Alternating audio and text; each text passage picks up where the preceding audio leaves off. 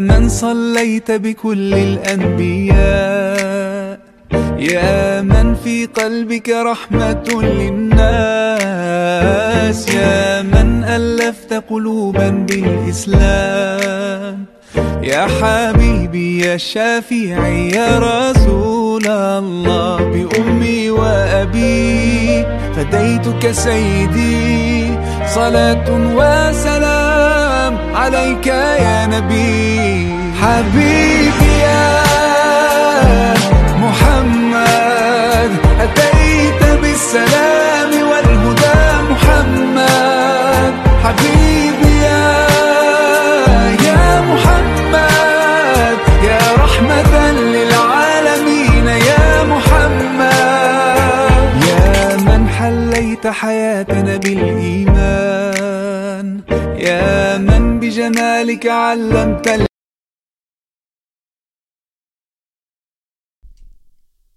Okay, we're live. Assalamu alaikum. What's going on, Sheikh? Walaikum salam rahmatullah wa barakatuh. Hayak Allah. It's good to see you. It's good to see you again, mashallah. Yeah, it's been a few months since our last shoot. Yeah, yeah. But so we're- how's TMP doing? Alhamdulillah, TMP's doing all right. How you been? Okay, I'm doing well. Allah is most kind, you know, had a good Ramadan by the grace of Allah. Alhamdulillah. And we were able to accomplish some things and alhamdulillah, Allah is very, very kind and very, very merciful. Alhamdulillah. How's uh, how's Zaytuna treating you? Alhamdulillah, Zaytuna as well. I got to spend most of Ramadan out in Zaytuna, and Alhamdulillah, we were able to do a, do a, a khatam on uh, uh, tafsir book MashaAllah. during the month of Quran. Sheikh Abdullah uh, Abdullah Sirajuddin, Hmm. rahimahullah, his book uh. Tafsir Surah to the Ikhlas, Hmm. which is almost 200 pages. So we were able to go cover to cover, word for word. Allah is most kind. Alhamdulillah. Alhamdulillah. Do you mind just turning your mic in a little more for me? Just Like straighten the. Yeah, if you just straighten. Yep, that's good. Yes, sir. Jazakallah khair. Um, yeah, I uh, the last time we we shot was a few months ago That's right. in New Haven in New uh, Masjid Tawheed?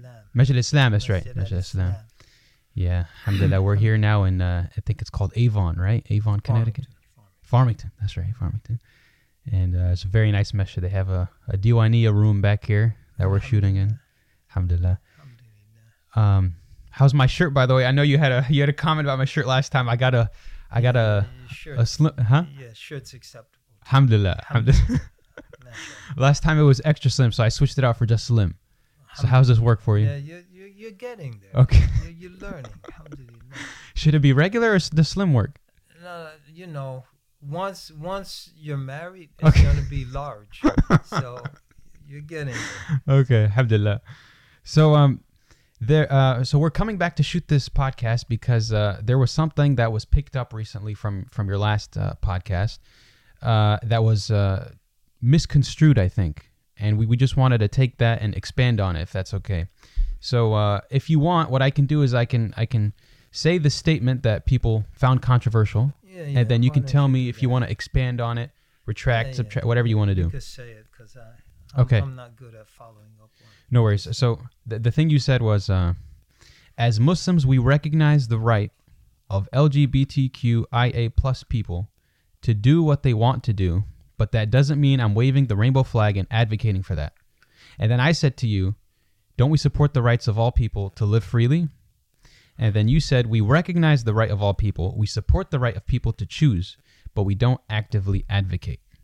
So is there anything you want to clarify? Yeah, first I want to clarify. Like, I think some people jumped on that and said I I'm advocating for LGBTQ right plus agenda. Hmm. So I want to say this, and I, you know they could go back to that TMP podcast Mhm. and they could check it out for themselves. I said that homosexuality and all of these other things are haram, unambiguously. Okay. I said they're haram. I, I said that uh, we don't advocate for it. I said that uh, Allahumma Rasulillah, that transgender women competing against biological females is insane. Mhm. I said there's no quid pro quo in terms of, you know, you do me a favor, I do me a favor. Uh, and so I, I, I- really I thought I made it une- unequivocally clear. Yeah. where I stand on the issue. But that that, that statement that you just read, and I, I said it Mhm. I, earlier. I said in the context of a pluralistic society, Right. we can't police people's behavior. All right, there's no way. If if you cannot police people's behavior, that doesn't mean uh, you endorse it or advocate it. So let, let me let me be clear. Our job is to make dawah. Our job is to present Allah's deen. And as I said, in Allah's deen, those things are haram. They're forbidden. Mm. And that's what we present to people.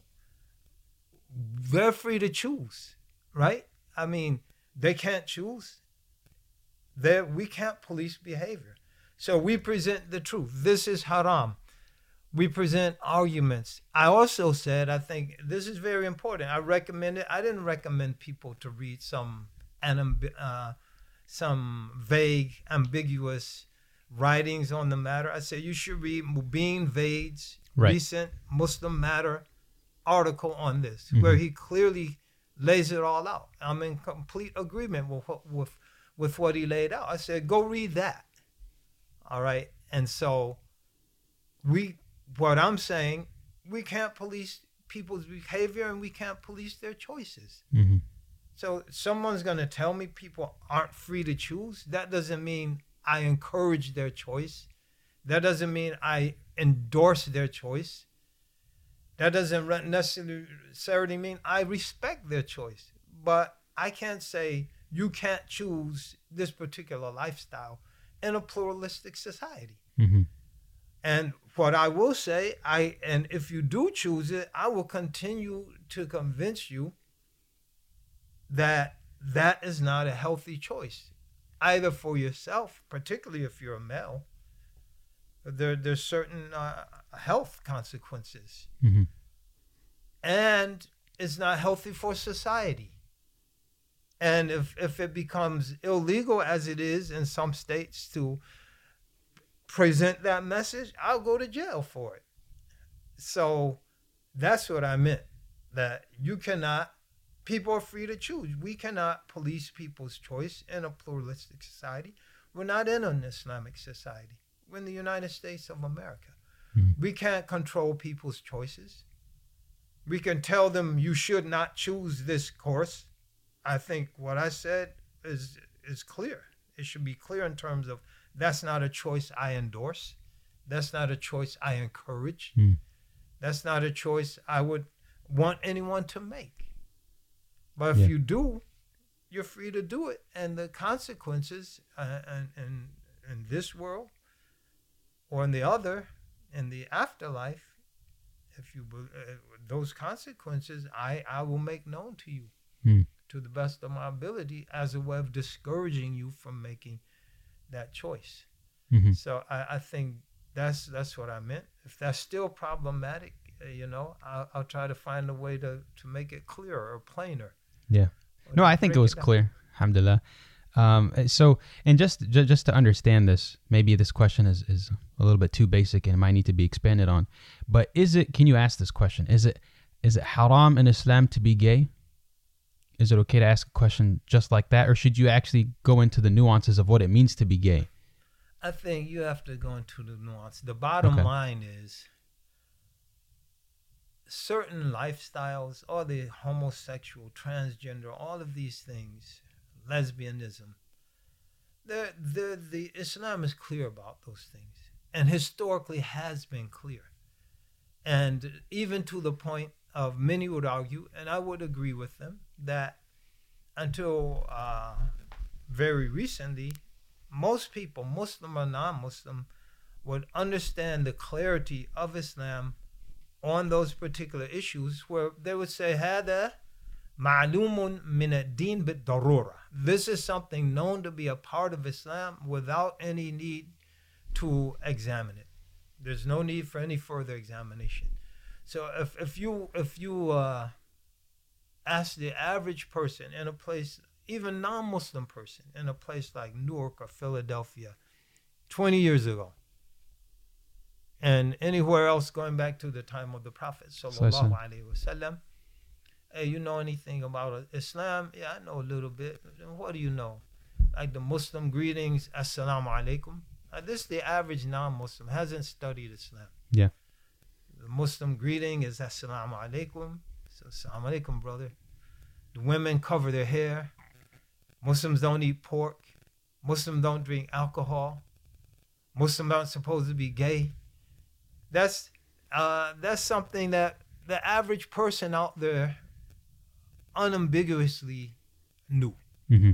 I, about 12 years ago, I, I sometimes listen to the radio, see how the other side lives. So I used to occasionally listen to Rush Limbaugh Mm. and the sophistry on there. I, I couldn't just the half truths and I couldn't Yeah. stomach it for long. But I listened to Rush Limbaugh. I listened to Michael Savage. And one day Michael Savage was saying, this was about 12, 13 years ago.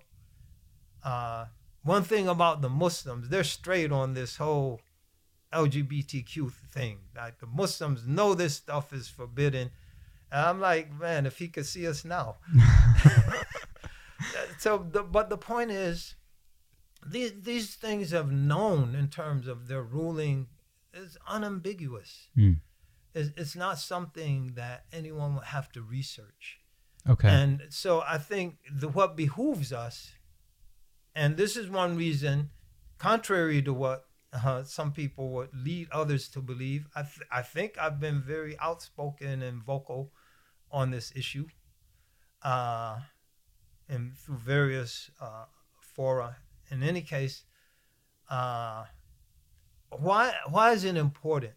And again, I think this is a point that Mobeen Vaid was making that this this is something that is eroding the religion. Mm. And and so if you take something that historically has been known to be forbidden, and now you have almost a whole generation of Muslims over the course of the last 10, 15 years are saying, well, you know, what's wrong with these practices? What's wrong with the person indulging in, in these things? So now something, ma'lum min ad-din is becoming something uh, for many people permissible and defensible. Mm. So it's one thing to even think that, okay, what's wrong with this? It's another thing to not actively defend and condemn those who are saying some of the things I'm saying as being homophobic, as being a hater, as being narrow minded, backwards. Uh, what's happened? I think that that's very important to understand that this is part of a wider agenda. Hmm. Its its roots philosophically are in postmodernism, uh, and and a, a number of theories that postmodernism has bred, from decolonization theory, critical race theory, uh, third wave feminist theory, queer theory. Uh, there's a number of uh, positions that have come together, and so from uh, critical race theory into the idea of intersectionality, and place Muslims in this grid of oppressed minorities who are natural allies. And so if I come out against this agenda, I'm rejecting my allyship. I'm therefore participating in my own oppression or joining the oppressors and oppressing others that I should be in solidarity with. And th- this this thought is consciously designed, in their words, to disrupt ideally to destroy traditional society and values so that a new society can be brought into being based on a new set of gender relations a new set of how we relate to each other and uh, that that destruction uh, is, is is not considerate of Islam and Muslims only if if Muslims accept the parameters that are defining an acceptable Islam. Mm. Otherwise, you'll see uh, Muslims being trampled on, kicked to the curb, dis- disrespected, uh, as as much as any other so-called oppressive group.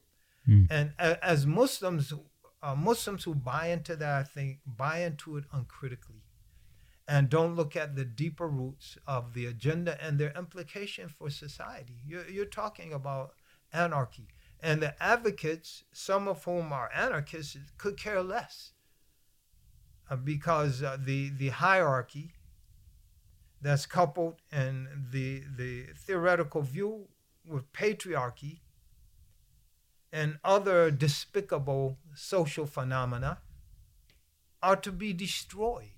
Mm. And that destruction doesn't build doesn't necessarily entail anything positive being built in its wake. So it's, it's disruption and destruction. And that includes all traditional religions. All traditional religions.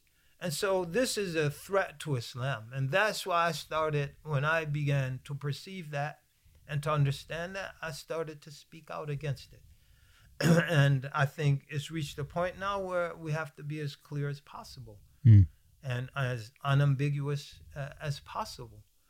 Because I, I, I, I believe some people wouldn't go this far. I believe that uh, the future of the religion is in the balance. If you, if you have a religion that's based on revelation, and revelation presents a, a set of things one should do and not do Mm. based on wisdom and based on benefit, maslaha. There are benefits that are being advanced, be they personal health, public health, uh, be they personal uh, psychological stability. There's a, number of, of interests that are being advanced. And despite that, you're saying this is bad, this is wrong, this is harmful. What a person who's living that reality at a certain point will say, you know, as unfortunately many people are, uh, what's the point of Islam? Mm. Yeah, if Islam is so incongruous with what I believe, you know, if if Islam is so inflexible that it can accommodate my preferred pronoun, if Islam is telling me, which it isn't, that I have to be insensitive to people who are only trying to love someone, if Islam is telling me that uh, I can't defend a, an entire class of people who've been historically oppressed, and Islam is about justice, then what's the point of Islam? And believe me, that's one of the consequences of what's happening. Right. And- Yeah, and, and an added question there that we got from some of our viewers actually was, okay, so if it is haram and forbidden to be gay, why did Allah create I- people I that way? Say, I didn't. I didn't say that. Uh, I, I'm not. I'm not giving a ruling. Hmm. What's ha- certain actions are haram. Okay, There are people who feel that they're afflicted with same-sex attraction. okay, They don't act on it.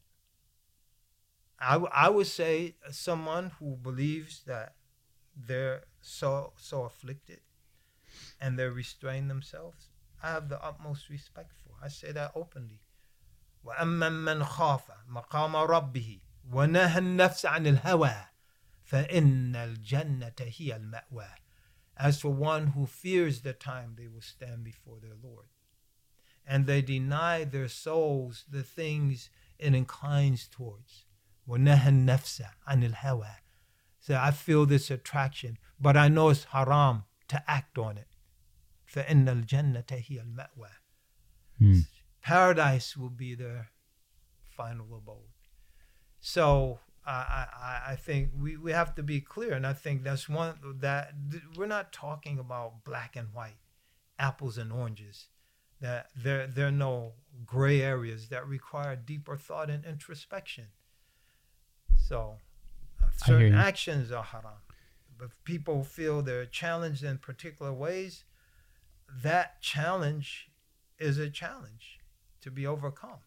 And some people might say, well, oh, well that's cruel, or uh, other people are challenged. There are people who are heterosexually challenged.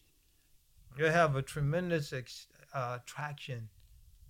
A guy, for example, for females. You know, every one they deem a beautiful woman walks by, their heart starts palpitating, they start sweating, but they can't afford to get married. Yeah. And the time when they can't afford and their circumstances would allow them to get, get married isn't on the horizon. They have to they have to uh, control their desires. Mm. They have to suppress their desires. You, uh, you think that's easy? There are people afflicted with a, a wide array of things that would lead them to engage if they were to act on the the the passions or the inclinations that those afflictions, uh, those challenges uh, present within their souls and to their souls, they will be engaging in haram. So it's not just homosexual acts; it could be heterosexual acts. Right. And another another thing when when we say when I say Mm. that looking at the future of Islam, looking at the future of humanity, now there's uh, there's tremendous pressure to accept the whole idea of transgender, transgender surgery, lifelong long hormone treatments. So I want to jump into that, but just before, so if we could just wrap up the the first part of this. Okay. So if you could say something conclusive, a summary of everything you just said, can you say the view is that in Islam, homosexuality is a test from God? no, I'm, I wouldn't I wouldn't word it like that. Okay. I would say the perception, or for some people, their reality is that same sex attraction is something they're afflicted with, Mm-hmm. or gender dysmorphia is something they're afflicted with. That acting on those things in ways that might lead a person to engage in homosexual actions Mm. or lead a person to engage in a, a radical transformation of their physical nature. They're not going to transform their gender because Mhm. you're XX or XY for, for life. But to engage in a, a surgeries, to engage possibly in castration, Mm. and so there there are people who will condemn you for getting your child circumcised. Yeah. They say that this is this is male genital mutilation. Yeah. But if you cut the whole thing off in the name of gender dysmorphia, this is liberation. Alhamdulillah. You know, I, I so if you act on those things in ways that are haram, that's what's forbidden. Okay. That's what I would say. Got it. Okay, inshallah. So uh, then stepping into transgender, what's what's your take on transgender Muslims? As I said, you know, if you get a fiqh book, there are debates as can you uh, cut a unibrow? Mm. Can can a woman uh, pluck facial hairs? Mm. There, these things are discussed, and there are opinions that you cannot, and there are opinions that you can, but there are opinions you can't. When we talk about uh, gender transformation, you're, you're talking about cutting whole parts of your anatomy off. You're talking about lifelong hormone treatment. You- the- the- These these things are entering into a realm that many angles uh, from the divine inspired law, from Sharia, those doors should be shut. Mm. And why? Because when one of the principles of legal rulings is what's called uh, an-nadharu ila ma'alat, looking at the long-term consequences Mm. of things. Now, don't cur- don't uh, curse your, your father. Who would ever curse their father? You curse another person's father, and then they're in retaliation, they turn around and curse your father. You're the cause of your father being cursed. Right. So looking at the long-term implications of things, it be it would be difficult for someone to argue that based on personal desires, whatever the roots of those desires are, we can say a person can radically alter their physical composition.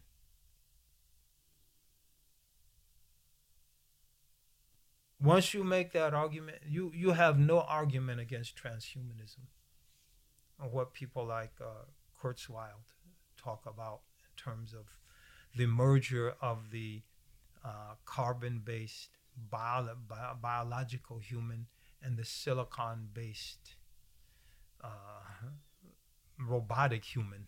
Hmm. What, what's your based on personal desire, and now with the capability of, of CRISPR, genetic Mm. uh, alteration. Uh, number one, I can design my my baby.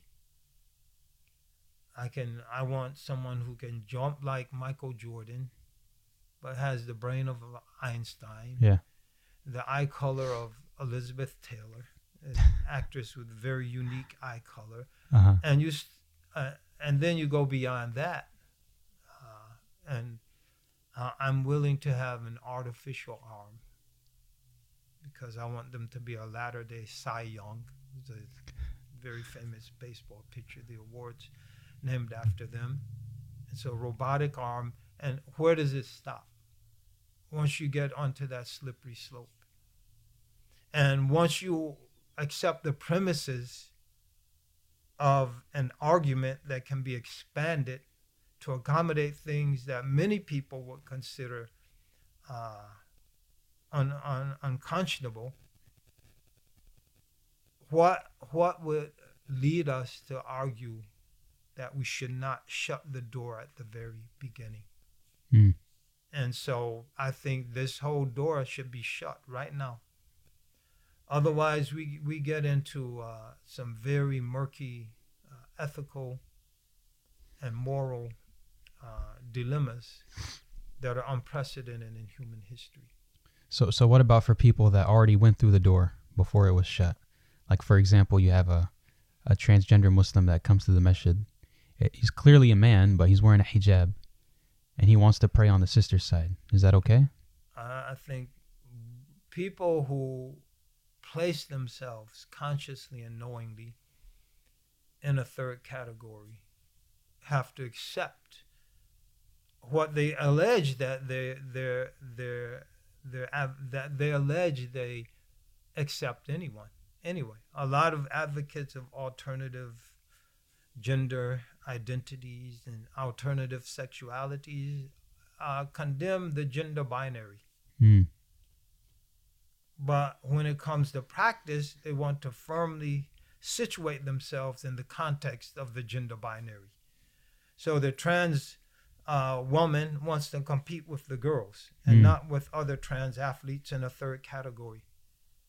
The the trans man, oh, I hope I'm getting that right, wants wants to sit with the sisters in the masjid Yeah. and not in a third space. Say, okay, listen, those are the women over there. These are the men. You Yeah. sit there. We'll make a third space for trans Muslims. No, I must sit with the women. I thought you rejected the gender binary. So that's the solution then? They should have their own space? I, I say if if if you you're going to uh, try to be accommodating, absolutely. mm-hmm. sports and oh well you only this is only relevant in sports for trans women Yeah. because a, a woman who becomes a man 99% of the time or or thinks she become a man she's still a biological chromosomal woman Yeah. uh isn't going to compete competitively against men Mm-hmm. you can have all the hormone treatment in the world, all the steroids and testosterone, but it's just so. But the other way around, I'm here. We're here right now in the state of Connecticut. There was one guy who was competing in high school track and broke ten records that were held by ten separate uh, female runners. Yeah. Or the the, the swimmer Mm-hmm. at the University of Pennsylvania. Is smashing all records. As a man, the guy was ranked 401 in the world. Wow. and now it's breaking all the women's records. So, uh, like I said, that to me that's insanity. So so in, and and and the solution for people who have, as you said, gone through that gate, is you have a third category so in the and a third space. right? So th- where does that where does that fit in when you have the masjid, the the salah, the men are in the front, the women are in the back. You put trans behind the women. You know, that's something I haven't thought about, and so that requires some thought. And so No worries. I'll leave it at that. Okay, inshallah, no worries. So th- and I haven't yeah. encountered it. No one's, you know, presented me. I haven't been in a masjid leading the prayer and someone's come up, Imam Zaid, that there's this person, Yeah. the big guy over there with hijab on, you know. Yeah. So if if it did happen, if someone came to your door and said, Imam Zaid, where's the sister side? And it's a man and he has a hijab on. I say, uh, my dear brother, you're not a sister. Yeah. And so, you know, you could, you're free to pray right here, or we can make a space. We can make a space.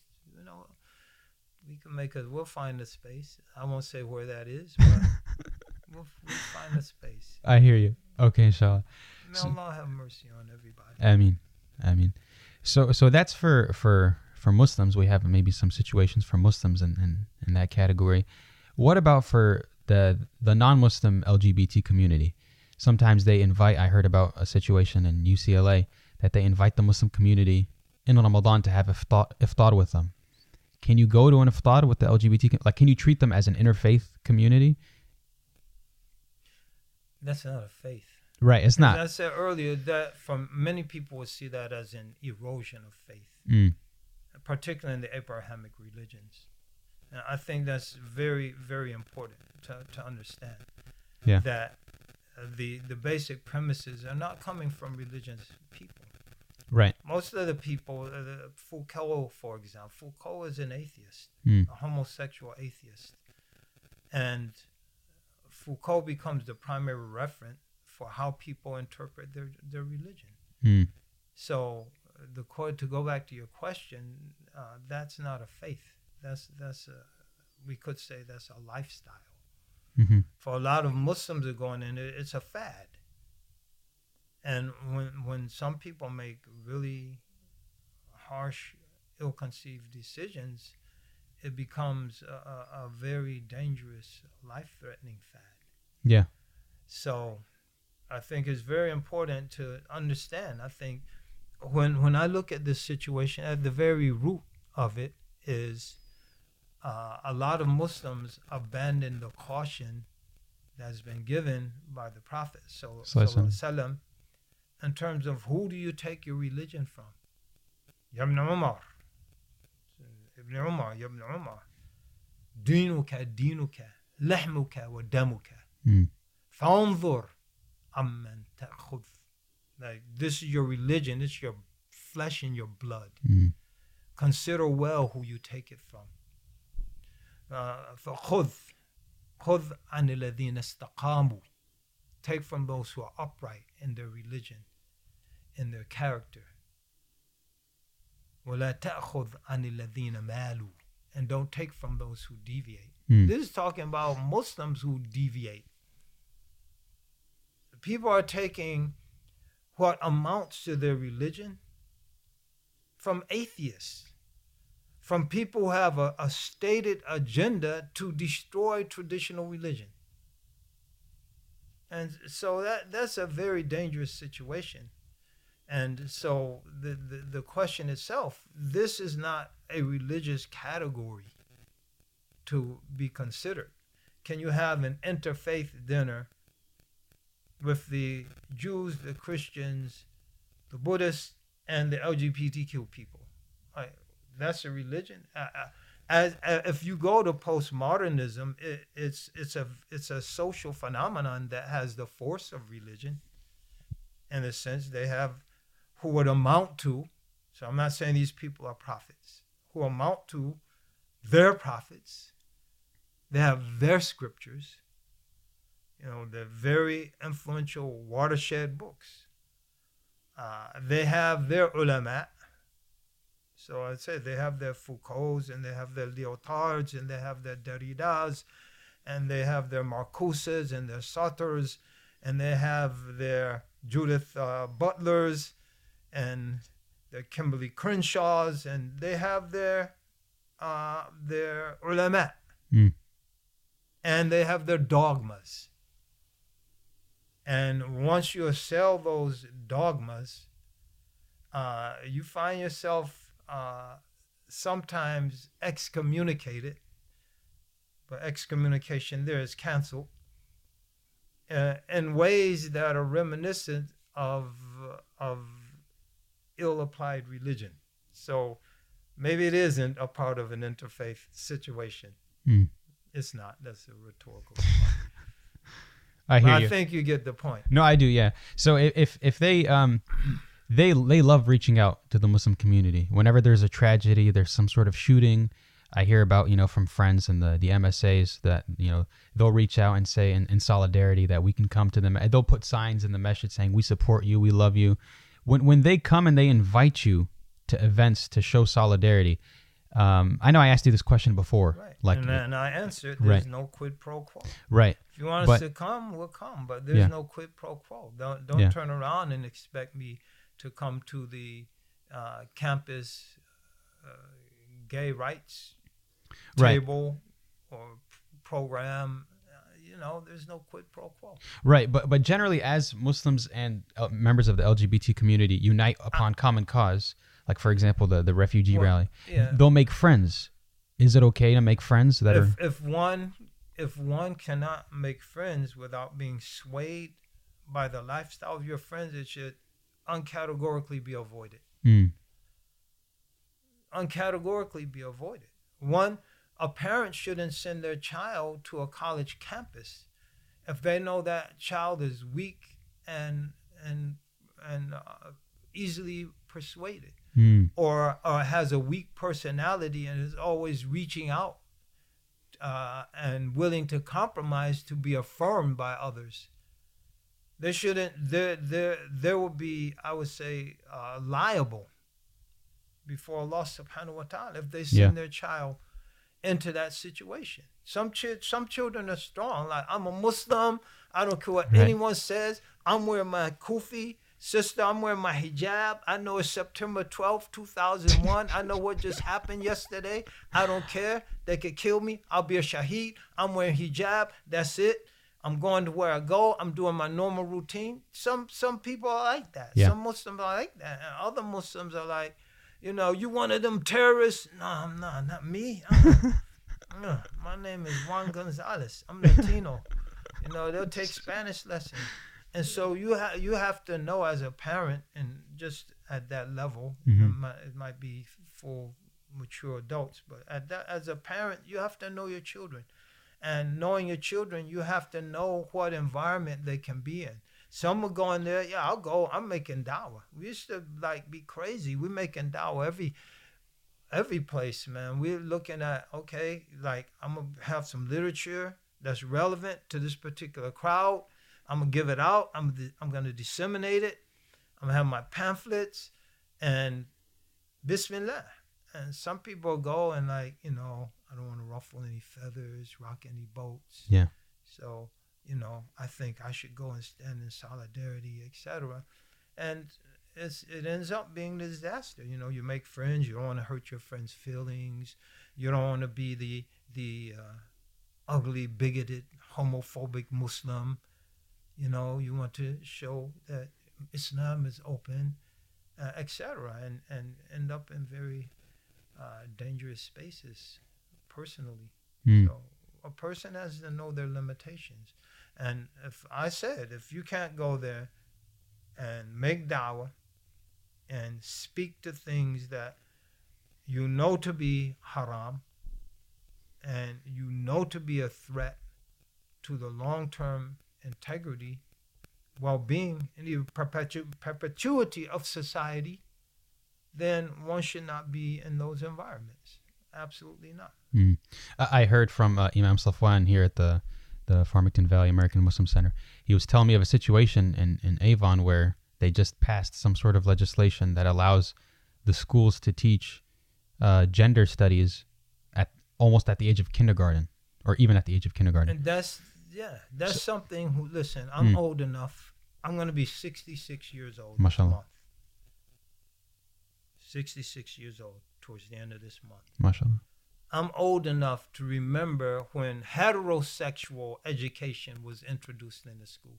It was introduced in high school, and even then it was controversial.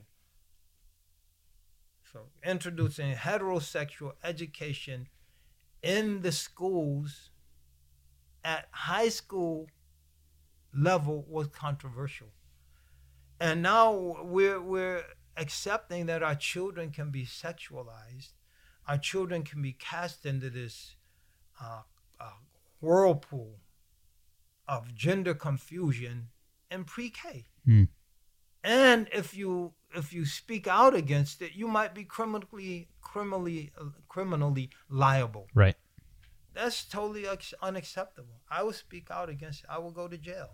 So if uh, if a Muslim family has a child in a educational institution where they're teaching that, do you think they're obligated to pull their children out?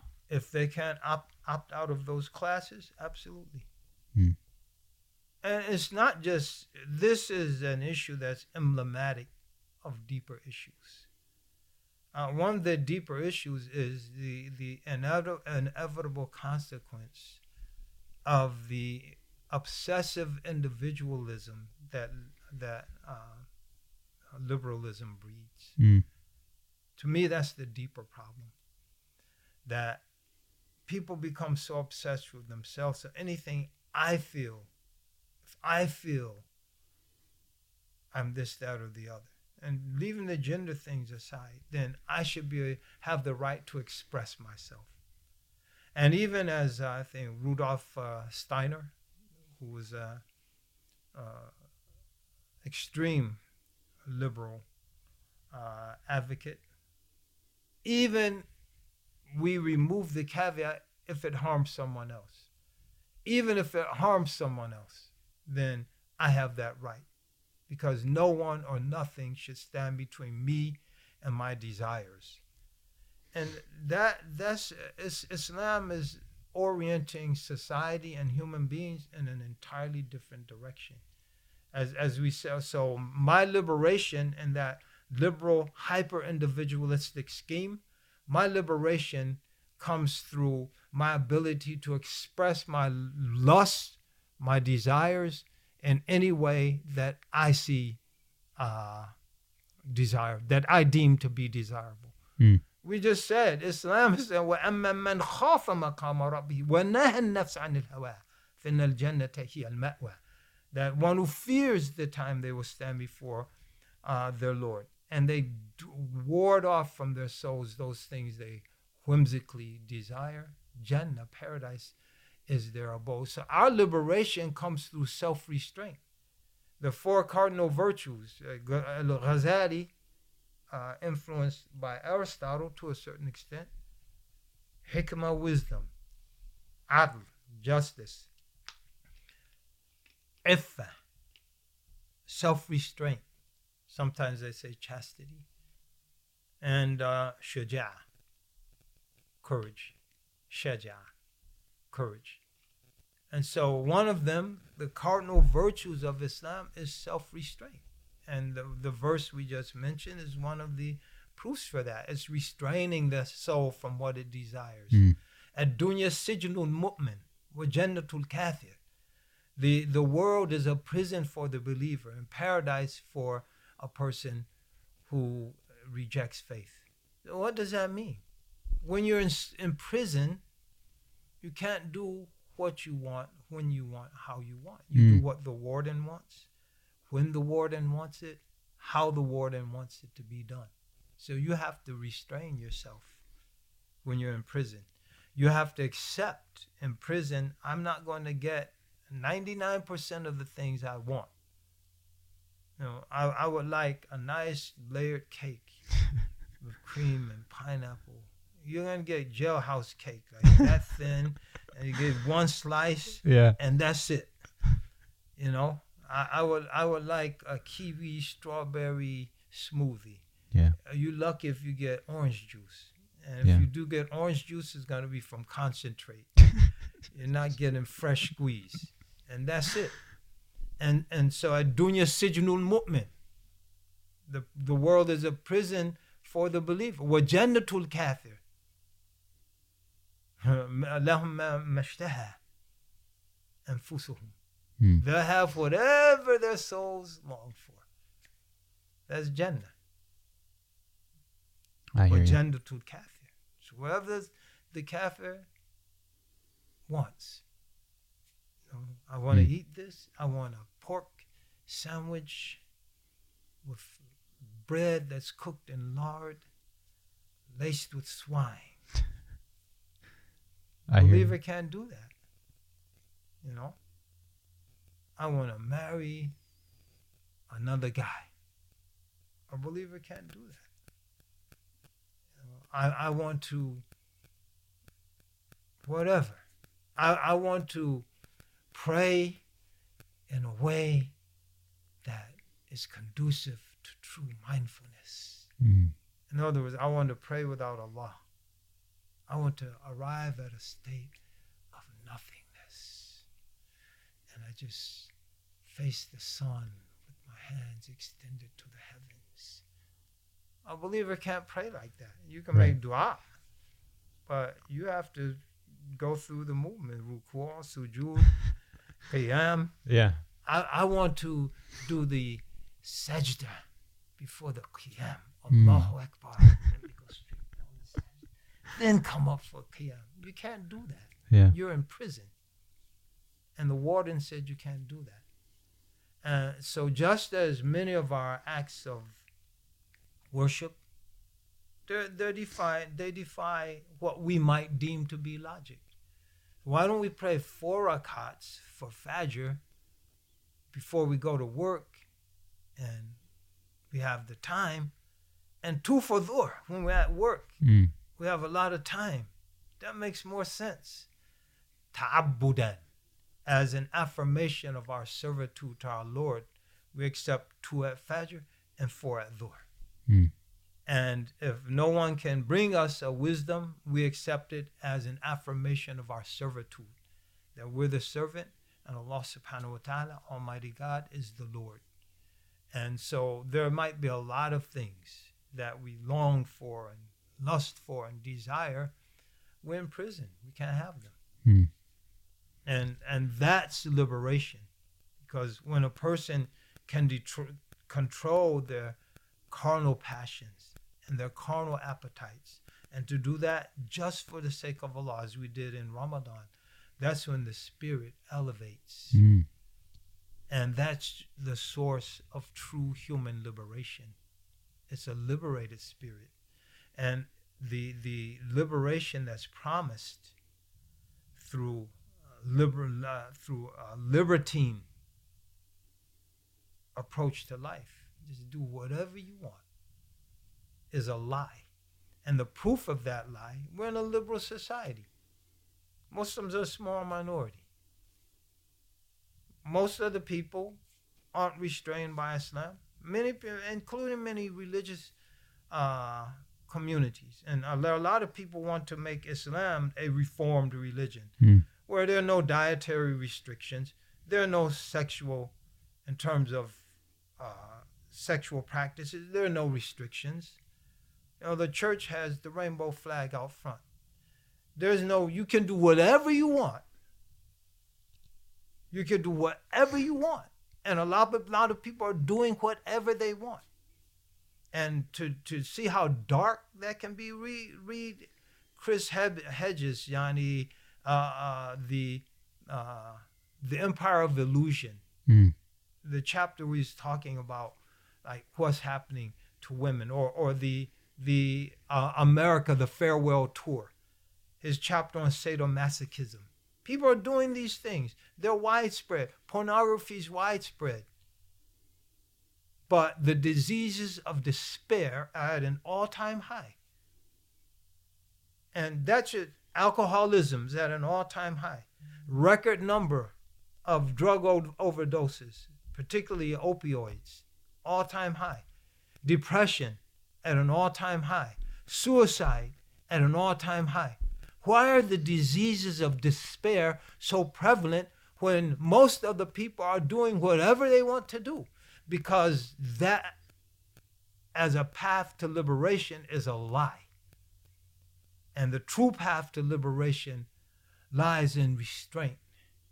The true path to human dignity lies in restraint. A person, who, who do we uh, see as preferable?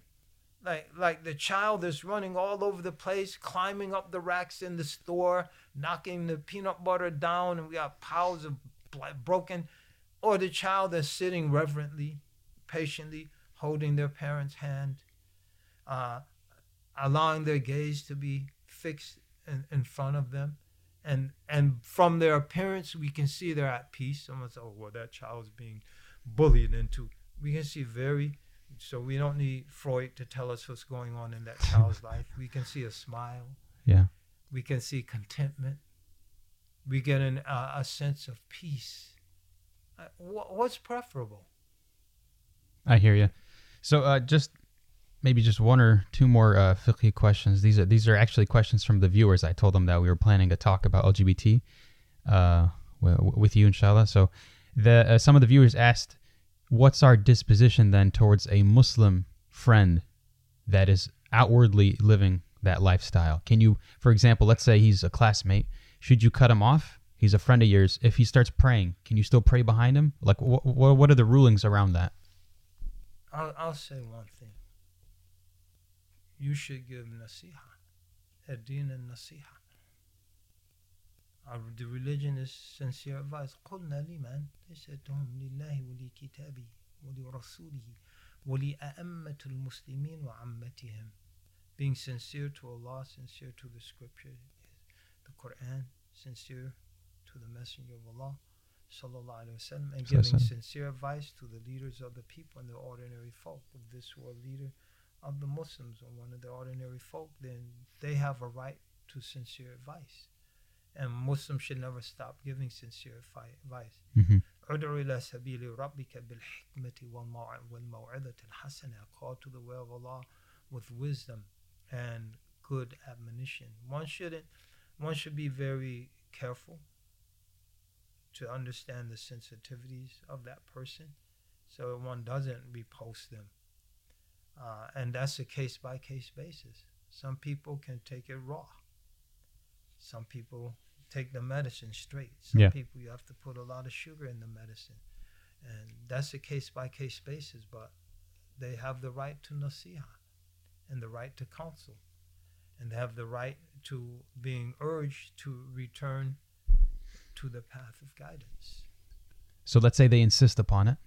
What, what should your disposition disposition if, be? If, if their insistence doesn't erode your faith and your confidence in the traditional course, one should continue and, and insist and persist in, in their counsel.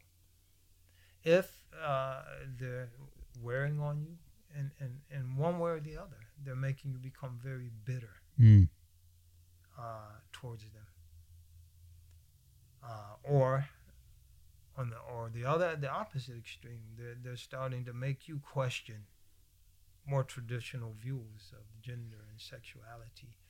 Then at that point you should cut them off. Mm. Can you still pray behind this person? Still pray behind the person. Allahu A'lam. Okay, no worries. That's that's yeah. not a political answer. That's that's an answer bred in ignorance. Mm. I have to look into it. No worries. No worries. Jazakallah khair. It's the first time someone's asked me this question. No worries. Jazakallah khair. Yeah, I, yeah, yeah. Um, nor consulted anyone. say that again. Nor I haven't thought about it, nor consulted anyone who Okay. might be far more knowledgeable on the issue. No worries. Then, is, uh, do you have any closing thoughts on this uh, topic? My closing thought is, as Muslims, we have to be Muslims, uh, and we have we have a program that's allowed for uh, our societies to prosper Mm. for a very long time, for centuries. And I think it, it behooves us to have confidence in that program. On the other hand, I, I also think we have to be very careful in terms of becoming extreme advocates of one position or the other. Mhm. Uh, meaning, uh, as, as opposed to figuring out what is the position of Muslims as a middle community between an extremely polarized right wing and left wing in, in this country. Plus, a degree of polarization that probably could be described as unprecedented. And so I think it's very dangerous for Muslims to become a carbon copy of, let's say, the, the extreme, hardcore evangelical right on a lot of these issues in terms of how we approach it, Mhm. not necessarily on the position itself, terms of how we approach it. And it's extremely dangerous for Muslims to become a carbon copy and uncritical allies of the extreme left. Yeah. That has a very, I would say, nefarious agenda. Why? And why do I say that? Because if our community becomes torn by these extremes, it will tear our community apart, just as it's tearing this country apart. And the unity of the Muslims has priority over our personal convictions. Mm. So we we have to strive with might and main our personal conviction on on things that are amenable to various approaches. So we might sincerely believe and hold, uh, which I believe is the right position, that abortion is haram, except under some well-defined exceptions and we might believe that the whole LGBTQ plus thing rightly is extremely dangerous to individuals and societies. But there are different approaches in terms of how we present an, an Islamic alternative. If we uncritically become carbon copies of these extremely polarized positions in terms of how we negotiate them as a community, Right. our community will be torn just as as violently as our country is torn right now. Right. And so what I'm saying is we have to find the best way to advocate for what we believe is the proper position. In, in terms of affecting wider society, we're not as Muslims at this point Hmm. going to affect wider society. And so and to a certain extent, the battle that's going on and this goes back to the very first question when I Mhm. say it's none of our business in terms of being so passionately committed to one side or the other. Right.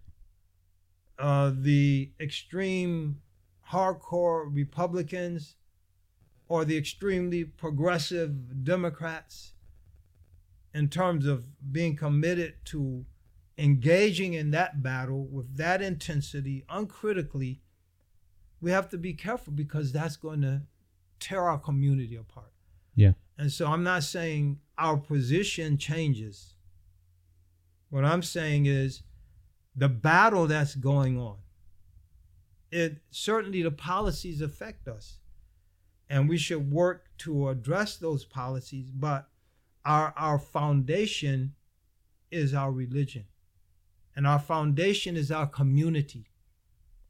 And if we decide the only way to address the problem is by aligning ourselves uncritically, verbatim, to uh, the extreme positions that we see, uh, the extremely polarized position we see unfolding in our society, then that will tear our community apart. And so I'm not saying that what's haram is not haram, what's unprecedented is not uh, is is is has some precedent. What's known to be intrinsically, without any examination, to be a part of Islam has changed. That's all as it was. Thabit. Hmm. It's established. It's immutable. But how we negotiate as a community that those immutable positions particularly amongst ourselves, will go a long way in determining how we as a community can successfully affect the national dialogue and discussion. hmm Because only from a position of confidence and strength and unity will we as a community. So, our priority at this point is while acknowledging what's immutable, acknowledging what's unchanged, unchanging, acknowledging what's transcendent on these various uh, cultural issues. Our how we negotiate that as a Muslim community has to reflect the teachings of our religion that urge our unity, that urge our being a voice of wisdom and an attractive choice for members of our society at large. We're here for a purpose. And I sincerely believe part of that purpose is to provide an alternative for people. hmm But that alternative won't be attractive if it's a reflection of what's going on on in our society. And so to to try to clarify that, uh, the prophets called to the right choice and the right path. We have to call to the right path. We have to do that with wisdom. Ud'u ila sabili rabbika bil hikmah. Hmm. And so how can we sit down and discuss these issues amongst ourselves first and foremost and and craft a public message that's going to be attractive to people that's going to reflect our belief in the immutability the transcending nature of many of these issues in terms of certain things being prohibited. Yeah. but how can we best present that so that other members of our society and other members of our community find our presentation to be attractive and worthy of consideration? Hmm as opposed to you know they're just like those people. And i hate those people. Um, w- with these last few minutes here, if, if you don't mind, or do you want to wrap up now? it's up to you. Well, I'll, I'll just take just a few more minutes if that's okay, it's Just- up to you. just to discuss one more thing.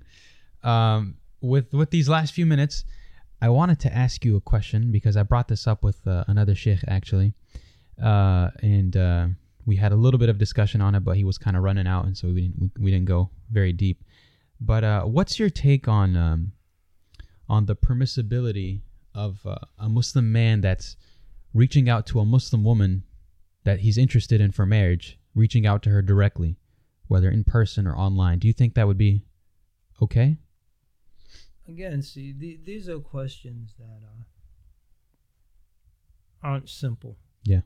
The reason this one isn't simple uh, we clearly have a crisis uh, in in our community Mm-hmm. and i think a lot of it goes back to this whole postmodern assault on traditional values this Yeah. this wasn't something that was always there and on the one hand on the other hand you can't have your cake and, and eat it too as they say A- and so if, if people including many muslims want to endorse this kind of gender fluidity want to uh,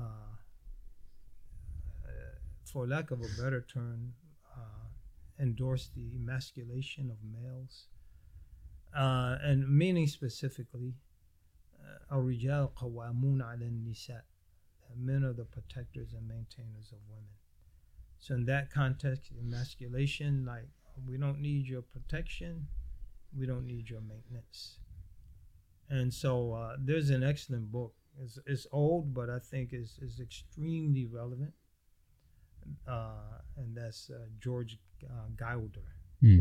G I L D E R, sexual suicide. And he looks basically at what happens to human societies when men are not valued and not upheld as protectors and maintainers of women, uh, to use the Quranic language. Hmm. And what he, he advocates, what happens is sexual suicide, that the sexual balance in society is thrown off in a way that leads eventually to the demise of those societies. And uh, he he saw it happening. We're talking. I think his book came out around 1979, so early on, Wow. as a result of some aspects of the feminist movement. And uh, a lot of what he said is very prescient. And and he, he one thing he, he says he says that uh, once you uh, tell a woman that she doesn't need the protection, the maintenance of a man, you haven't freed that woman. You freed the man to oppress that woman Mm. and uh, uh, be, because uh, men uh, lose the ability to love and respect women, and when they lose that that uh, ability, they become predatory. And so he said one result at that point of what he saw as the feminist movement was the uh, he said men uh, a, a penal society to lock up men because he he argues the single male is the most destructive social force Mm. in a society. Marriage domesticates men. And a, a child care society to to where institutions other than the institution of the family and the home become the principal uh, uh, socializing institution for children. Which brings up another point, if I could close on this point. hmm You know, uh, some people apparently misunderstood something I said about uh, marrying Muslim women who are professional women and uh, how this is totally haram and bad for society. I preface that, as a matter of fact, uh, I'll try to get the quote perfectly. When those women are willing to put their careers on the on to the side to prioritize their families. And so Islam is universal. And so some people took umbrage with, with that particular post, which I didn't even post. It was done by a third party without consulting me. But anyway, what I would say in that regard, uh, what I'm saying is, mm-hmm.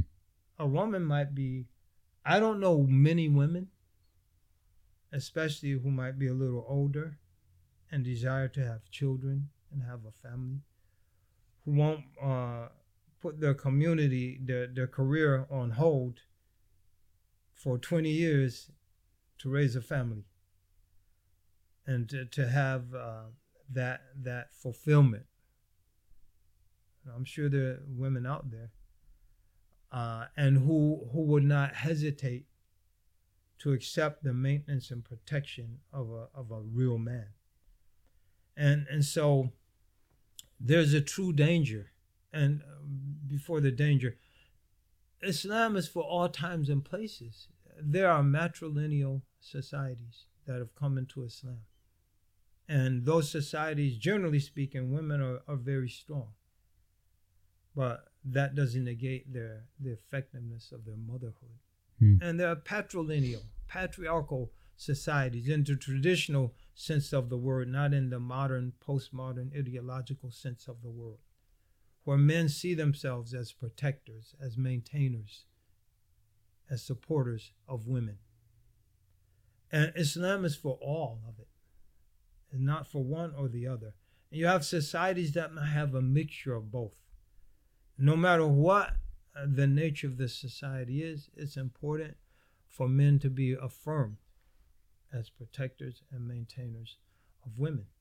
And when you don't do that, as I said, Gilder calls it sexual suicide. Another uh, researcher into the issue, issue, Dr. Leonard Sax, said this is the primary reason that 35 year old men are single in their parents' basements playing video games Mm. because they haven't been affirmed and valued as protectors and maintainers. So, you know, women, they don't need me. And so that that becomes a predator. That becomes a person that's driving these hookup apps. That becomes a person that uh, becomes a rapist. Mm. That becomes a person who will not, uh, to use Gilder's uh, terminology, domesticate himself to the rhythms of female sexuality. Why? Because there's love and there's family. And love and lo- uh, uh, affection for children in the context of family keeps that man domesticated. You take away that Quranic orientation. Rijal Qawamun ala Nisa.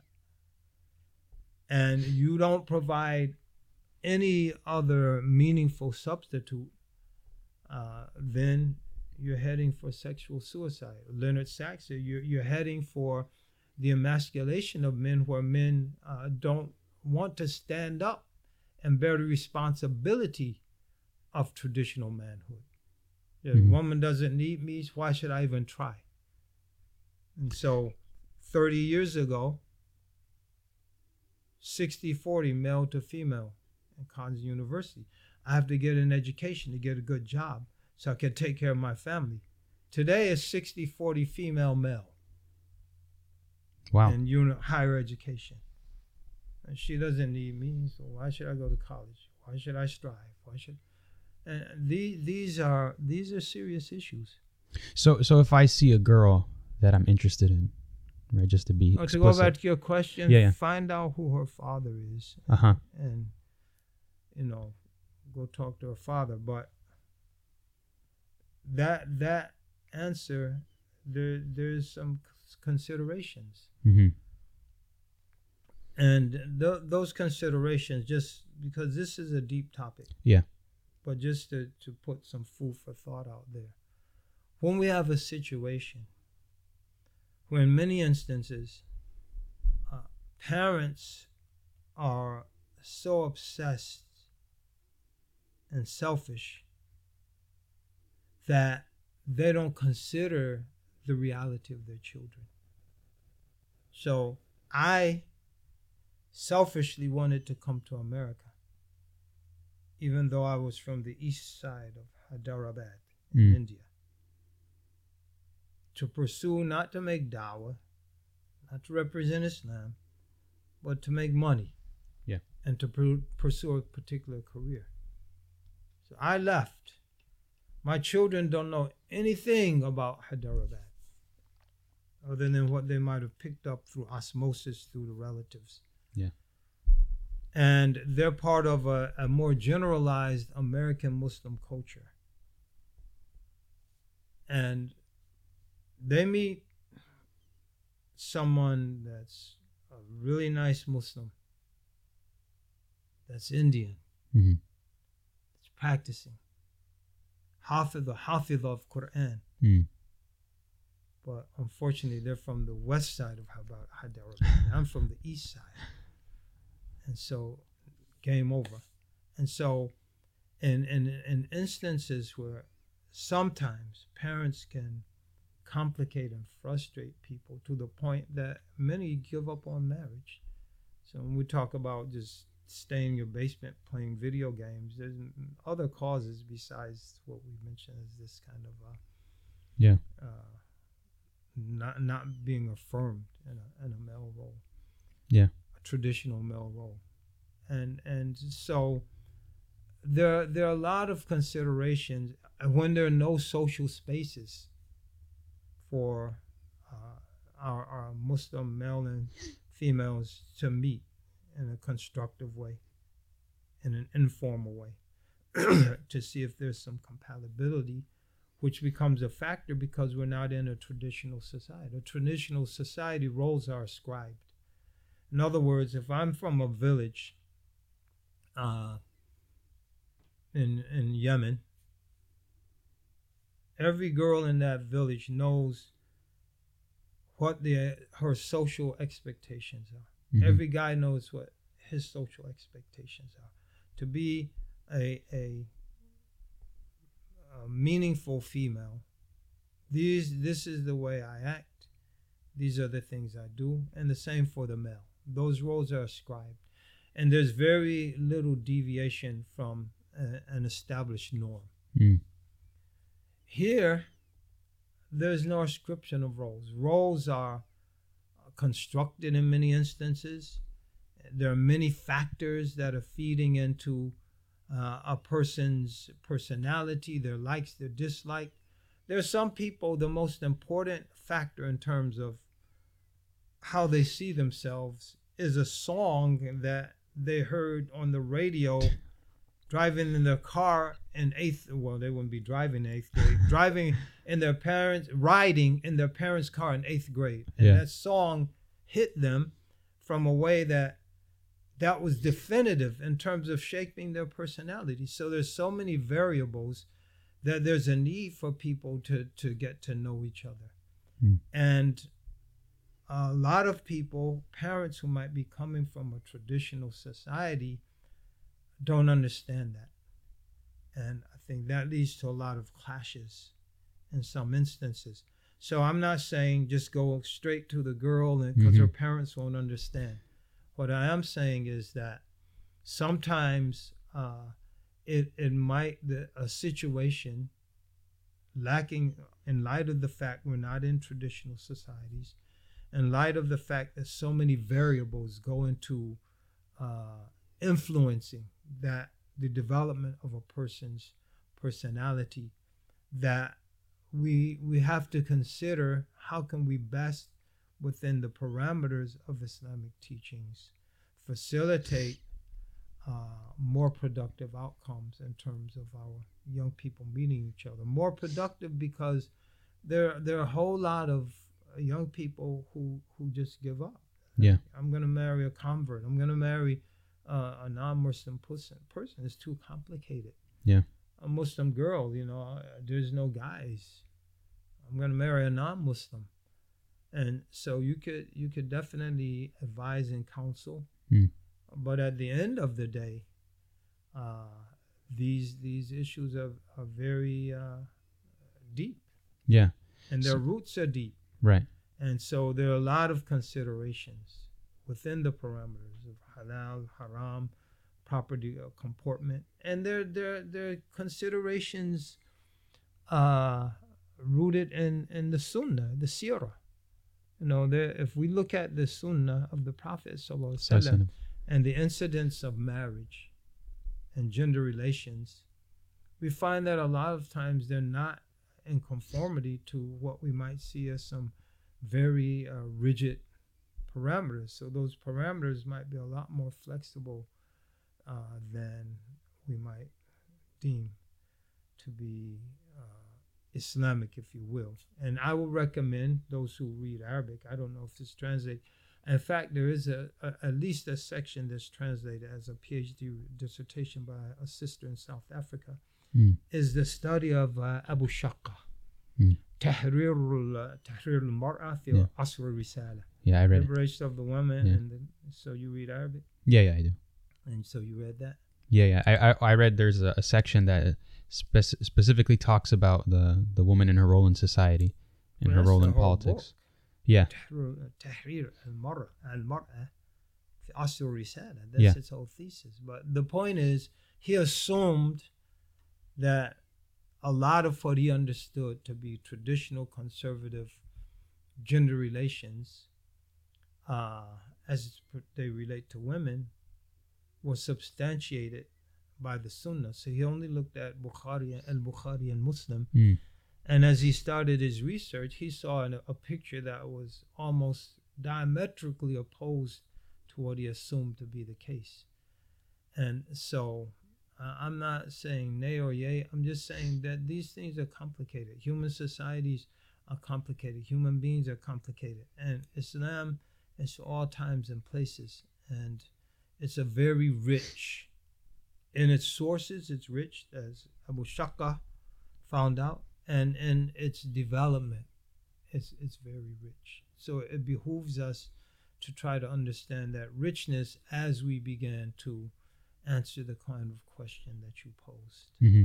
So if if her dad is not around, do you think it'd be okay? Like the setting is there's a you know I'm I'm passing through a coffee shop, or it's a, the ICNA convention or something like that. Can you go to her and ask her for her dad's number? And then obviously if she's also huh? Oh, her dad physically isn't around. Right, exactly. Or or for example, it's, you have no idea who this person it, is. It's Yeah. Take the ruling from your heart Like, as a practicing mature Muslim, knowing your intentions, follow follow uh, your heart, and and follow the caveat that uh, يعني البر حسن الخلق. hmm Like righteousness is good character. والإثم محاك في النفس وكرهت أن يطلع عليه الناس.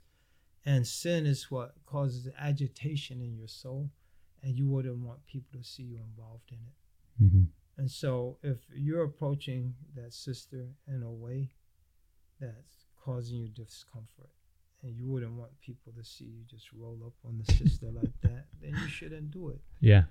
if under those circumstances uh, you feel that you have a good intention, that you're, you're lowering your gaze, you're being very reverent and respectful, uh, and you're excusing yourself for even asking, but under the circumstance, her father, brother, you don't see anyone, uh, would she mind taking your number? hmm and if she might on this brief encounter deem you to be someone that could possibly uh, enter into a relationship that will culminate in a marriage to please give that to her father or brother Yeah. none around to her mother so you give ask her would she take your number as opposed to you taking her number Oh, that makes sense. and if if that if you're comfortable with that then may, may that be something that's acceptable to allah subhanahu wa ta'ala Yeah. But do you have to lower your gaze though? Because you kind of want to see who she is up front. well, like, you you and got close. that first gaze to even get you to approach her. oh, okay. I see. I oh, see. I, would think so. So I you want you. the second and third. You're like walking. Who's that? I Who hear are you. you? Yeah. MashaAllah. Tabarakallah. Well, you know, a closer look is always good. No, closer look can be the one that's from Shaitan. Okay. No worries. The first one you allow. I got you. The second one could open the door for Shaitan to start playing with you. I got you. So lower your gaze, young man. So, inshallah, and I appreciate you. reverent and respectful. Of course. So, d- and, and yeah. hope that our father's around so you could just avoid all of this. That's right. that's right for sure. So, what about online? Does But it change at all? I, I would say online, uh, on- that's that's nebulous territory. What does nebulous territory mean? It, it, it means it's, it's it's a realm where there's a lot of unknowns. There's a lot of deception. Uh, and so that and, and there, there's a lot of uh, distortions. Like for example, people will say, present themselves online that they would never do in person. Hmm. You know, I, I know people that would like what they're free to do. Uh, I, I I don't think I'm a person that gets into online battles with people. People are free to Yeah. criticize, and you benefit from people's criticism. It makes you reassess and think about your own positions and where you might be wrong. You know, there's no isma except to the prophets, salam, and to our prophet, sallallahu alaihi Sallallahu wasallam, divine protection from error. We're Mm. all susceptible to error, but I know people who are online would say like some really interesting, uh, possibly very uh, confrontational, Yeah. aggressive thing, and you see them in person. Assalamu alaikum. How you doing? Mm, Give me a kiss. Like, wait, hold up. I mean, you know, you're free to, but I mean, what you, you know, what's Right. up? You know. So the point being, people in the anonymity of their basement or their closet can present a, a very different image online than who they are in reality. So I would be very hesitant to encourage people to, again, uncritically engage online. if there's marriage sites run by good people, I know good people running marriage sites, and these people, the reputation is is solid, and the, what they're trying to do, their intention is is good, and they have a, a respectable track record in the community. It's a small community. Things that aren't right, they spread very fast hmm you know, I, I would say, you know, that might be something to consider, but just jump online and randomly, or you're chatting with someone, they sound interesting, and there's no re- vetting, there's no rep, there's no way to ascertain the soundness of those per- that person. I would be very careful. So that's not khalwa, is it? Like the isolation between a man and woman, which is haram in Islam. Uh-huh. Like a virtual khalwa. That's what I mean. Yeah, because some people call that khalwa to send. Stay, yeah, stay out of the metaverse. Keep your feet firmly grounded in reality. I hear you. And ask Allah for protection. And as a single guy, pray to Allah.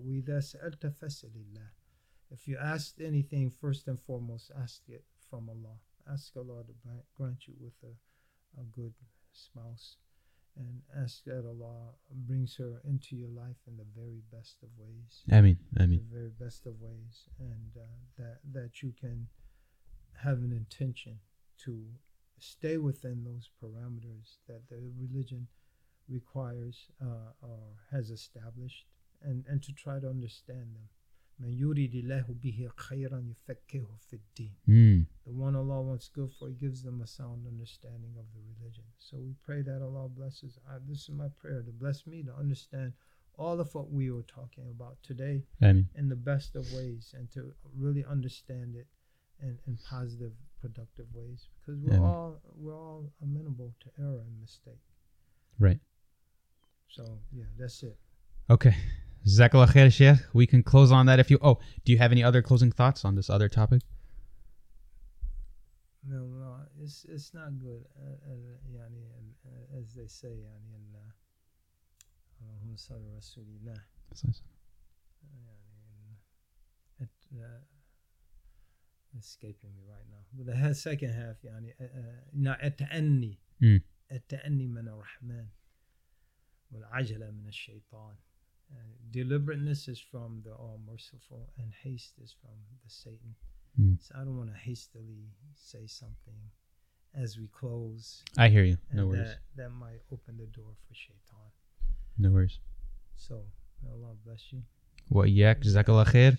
We'll close on this one then. I appreciate you coming out, Sheikh. I know you had a khutbah right before this, so I appreciate you coming out on this uh, Friday afternoon. And inshallah, if you ever want to do another one, just let me know, and I'll fly right back up, inshallah. Yeah, yeah. So we, you know, we pray people tune in to the TMP Yes, sir. and uh, that whoever is on, hmm I'm not talking about myself, says something that's beneficial hmm and helpful. And any and we say yani dua kafaratul majlis, so do dua for concluding a session. Mhm.